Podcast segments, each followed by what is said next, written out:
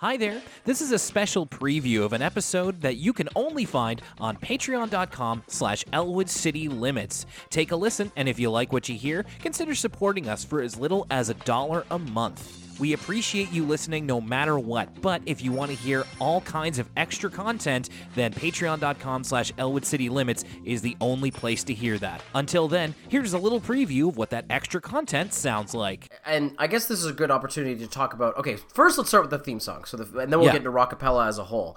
So we every week, you know, we do kind of our little analysis of the theme song. You know, is it a banger? Does it slap? You know, am I am I is this trunk knocking music? Am I playing this in the car? Mm-hmm. And I feel like we've been in a drought lately. I feel like these PBS kids shows, whether they're good or Mm, bad, you know, Marvin the Tap Dancing Horse. Who even remembers how that song goes? No, not me. Uh, where this is a certified but but but but banger. This Yes. is amongst the best theme songs we have heard on this podcast. Will this is like a masterclass in children's theme songwriting.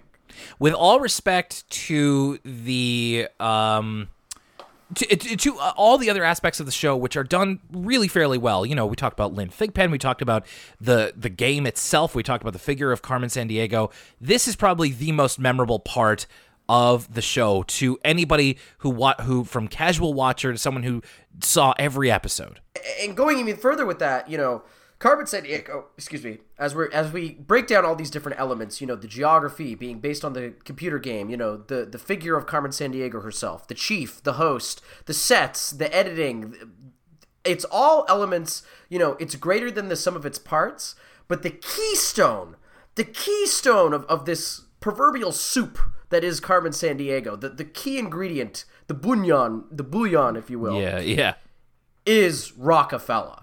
Like Rocka- or Rockapella. Ro- Rockapella. Excuse me. Now I'm getting you really keep wanting to call them fellas i know that there's several men I mean, they but- are fellas. There is not a female member. No. Uh, but yes, Rockapella, uh, a a cappella group that performs rock music, hence the name. That'll help me remember it. Mm-hmm. Um, despite me not remembering their name, they are an inherently memorable part of the show because beyond the great theme song, you know, they're providing sound effects. And what's so great about this is like it's not like there's a set rockapella segment, though there is. Um, but they kind of surprise you. Like every once in a while, a kid will answer something or something will be revealed and it's like oh here's a little rockapella part. And greg gets excited. The kids laugh. Like hmm. everyone's all kind of excited about rockapella. And then yeah then there's rockapella segments where they like sing a little song about the country we're about to talk about. And it goes to show because this is something that's really ingrained its way into people's heads. Like you would think a show about you know this uh, international criminal who's dressed in all red and you know this loud chief. Like these would be the things people really remember. But people like all like carmen sandiego you say that the second thing people say is rockapella did the music. It's wild. Well, and if you look up on YouTube, you can find like a Carmen Sandiego, um, one of those Zoom uh, reunions that they did last year during the pandemic, and it's basically j- just members of Rockapella. Now, of course, part of that is because you know they couldn't have Lynn, Lynn Thigpen, unfortunately, but it's largely like the memories of Rockapella working on that show.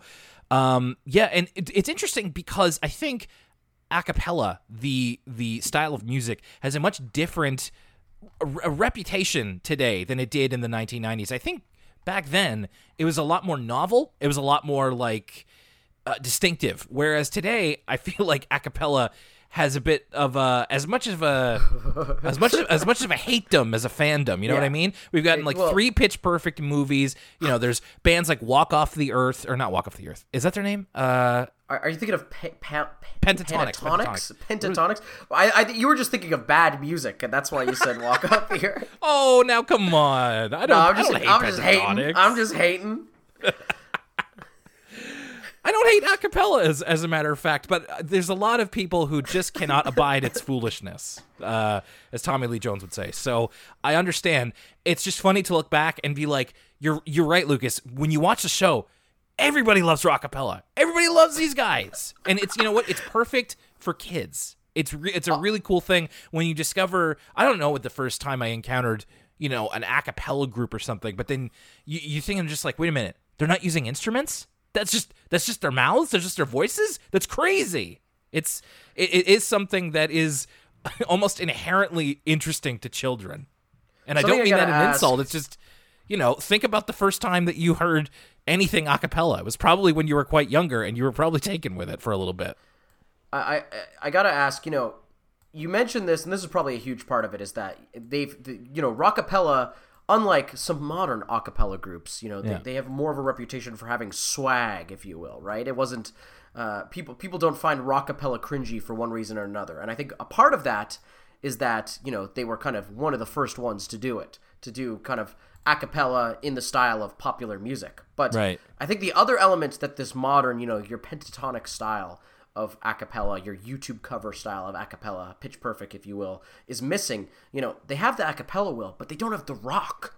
You know, rock rockapella, they, they got rock. You know what I mean? And so I think that combined with being the first ones around the scene, uh, that's why they have the reputation they have. Yeah, that's a good point. So, yeah, a, gr- a wonderful part of the show. Okay, that'll do it for now, but we'll see you next time on Elwood City Limits or over on patreon.com slash Elwood City Limits. Have a great week.